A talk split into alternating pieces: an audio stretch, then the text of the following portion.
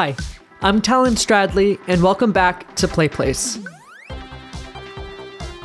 When we last left our ragtag group of pixel placers, they were recovering from a particularly rough loss at the hands of Columbia University. But we didn't give up. We kept looking for a spot that we could slot into, something where a cute yellow console wouldn't feel out of place. That's what led us to what we affectionately called the ABBA Corner. To start this episode off, Andrew Gant. So when we entered the ABBA corner, I'm not sure we even right away knew what it was. I think we probably found a, a, space with similar colors. When we found it, it was just an empty blue background with some yellow being constructed on the far left. Someone identified it, we hopped in, and started constructing our yellow on the right side. But we still weren't sure who these people were or what they were planning to build. That required a little detective work and some basic Swedish pop trivia. We realized there were names there.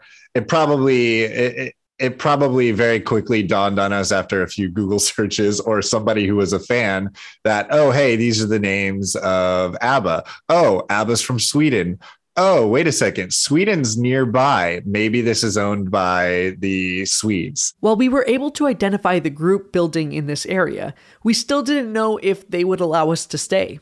I don't know if they thought we were a part of Sweden or not, but they didn't bother us. We were able to create our playdate. One of my favorite parts about the ABBA Corner is the impact it had on our playdate design going forward. For example, they wrote the names of the ABBA members in yellow with an orange highlight on the left side. So we added an orange highlight to the left side of the playdate, giving it a kind of 3D effect that looked really sharp. Or there was the change to our crank. We had a design issue that our crank was bleeding into the territory of a very scary block. I don't know uh, who owned that block, but I knew that they had a ton of bots. They were very well organized and it looked sort of like a scary like uh, hacker logo. I don't know. Their colors were black and purple. It was an intimidating block. This space was controlled by Turkish streamer Conflix, and they maintained a hard border. That meant that our 2 pixel wide crank handle had to be shortened to just 1 pixel wide. While we were a little nervous about our neighbors, they never made any serious attempt to invade us or the Swedes while we were there. In fact, I would later discover that we started building in that space just after a war had occurred between the Swedes and Conflix. The war only ended when Conflix spelled out the word don't in the ABBA corner. Things settled down after that show of force. The Swedes were in the process of rebuilding when we started placing our first few pixels. They likely thought that our yellow pixels were just part of that reconstruction, while Conflix didn't seem like they would bother us, the canvas was still a changing, growing, and shifting place, and there were threats coming our way. As we were enjoying our stay in the ABBA block, there was a tiger tail a few blocks over, also owned by the Swedes, but um, it started taking off. It started growing and it started uh, bleeding into other blocks, and it was coming right for us. For a minute, we thought this was it we're going to get destroyed. Because we're such a small community, anything that comes close to us is um, quite frightening. And the tail was coming right for us. We used what people we had to build a kind of guiding dam around the corner where the tail was headed. Throw down a couple black pixels to mislead mislead whoever's driving this tail forward. Oh, we're turning here. Okay. And sure enough, like they followed the lead. They went around our play date and our playdate was spared. The tail wrapped perfectly around our playdate, giving us a nice black border and an extra layer of protection. This black border, the shorter crank, and the orange highlight were all design changes that came about due to self preservation, but stuck with us all the way to the end. We even added some cute eyes to the screen, a reference to the opening animation of the Playdate update videos things were looking very good. I think so because I mean we we we lasted for a while on the ABBA spot. We're blending in. We're, we're fitting the color scheme. I think we're doing okay. We went to bed Saturday night hopeful. I stayed up until about 3 a.m. that night, maintaining both our own playdate and the ABBA names as a sign of goodwill. I went to sleep, hoping we found our spot. But when I woke up, suddenly we noticed the entire ABBA block getting attacked Uh, we were panicking. We were trying to save our play date, and it was not working. Everything was happening so fast. We noticed we were suddenly getting built over at quite a rapid pace by uh, another community, which was uh, two games that use the same engine and both have the same acronym. So there's Team Fortress 2 and Titanfall 2, and they're both neglected by their developers. So their communities grouped together and made a save TF2 kind of thing. But it was really weird because the Team Fortress 2 block was actually two blocks down and it was pristine. This was extremely frustrating and confusing. Why would TF2 make the same exact design in a different place? And why isn't Sweden defending itself?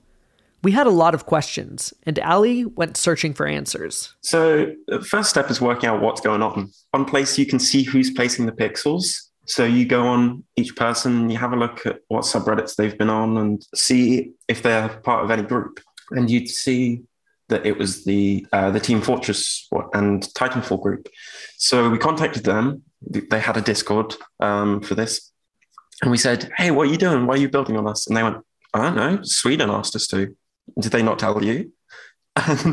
So we're then like, "Oh, um, Sweden, right? Let's talk to Sweden." But it wasn't just talking to Sweden. We didn't know it at the time, but we were entering into tense diplomatic negotiations with the entire Nordic Union, a Discord server of about 8,000 people from countries like Norway, Finland, Denmark, and of course, Sweden. They were all working together to build, defend, and create these intricate works of art.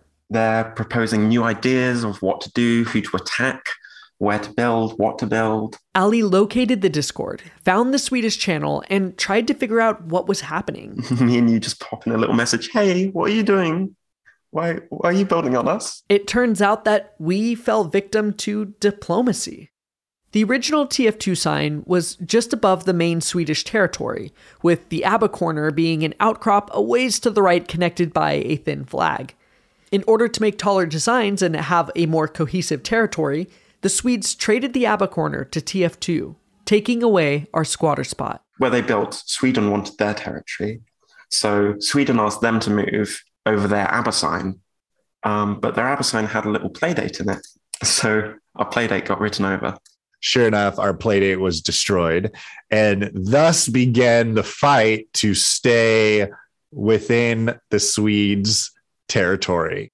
At this point, our R Place journey took a bit of a turn. Instead of placing pixels, scouting new ground, and defending, we spent the next chapter negotiating. As I mentioned earlier, the Nordic Union Discord was very large and very organized. Soon enough, we found a channel for diplomacy where we could make our case. We knew it was a long shot, as we just snuck in there initially, but we had one trick up our sleeve. One solid reason why we should exist on Swedish territory remember i'm obsessed with the design of the playdate and uh, it's i guess our destiny that it was designed by a swedish company. That's right. The playdate was designed by swedish engineering firm teenage engineering a company most famous for their op1 synthesizer which i use to make sounds like this. Fun fact teenage engineering's involvement is how i found playdate in the first place while we knew that the Playdate was conceptualized and produced by the American company, Panic, we were going to milk our Swedish connection and pull on those heartstrings to try to get us a new spot in the Nordic Union. Ali visited their diplomacy channel and sent a message. Our little Playdate, a soon releasing console designed by Swedish firm Teenage Engineering, has been swallowed in the TF2 move. If we could put it where TF2 is currently, that would be amazing. It's only 10 by 12 pixels and thus began the bureaucracy of trying to get any building project approved. They started doing a vote on whether or not we could stay. And the Swedes voted yes. 117 yes votes and 59 no's. So we were we were pretty confident that we were saved. The fact that we did win this vote was like very reassuring and I think shows that there is hope on the internet sometimes, you know. Initially, they seemed to say, "Oh, sorry, um, we'll, we'll give you a little spot. I remember hearing two or three different confirmations that yes, their mod team had officially declared that uh, we were being allowed to stay there and that we shouldn't be griefed or you know removed or anything like that. But this is the internet, and things move fast. Just as we were in the final discussions to decide on the exact placement, their IKEA sign got attacked. All of the Swedes rushed to its defense, and our little playdate, our loss in the land trade, and the official vote all fell to the wayside. After that, they seemed to just forget.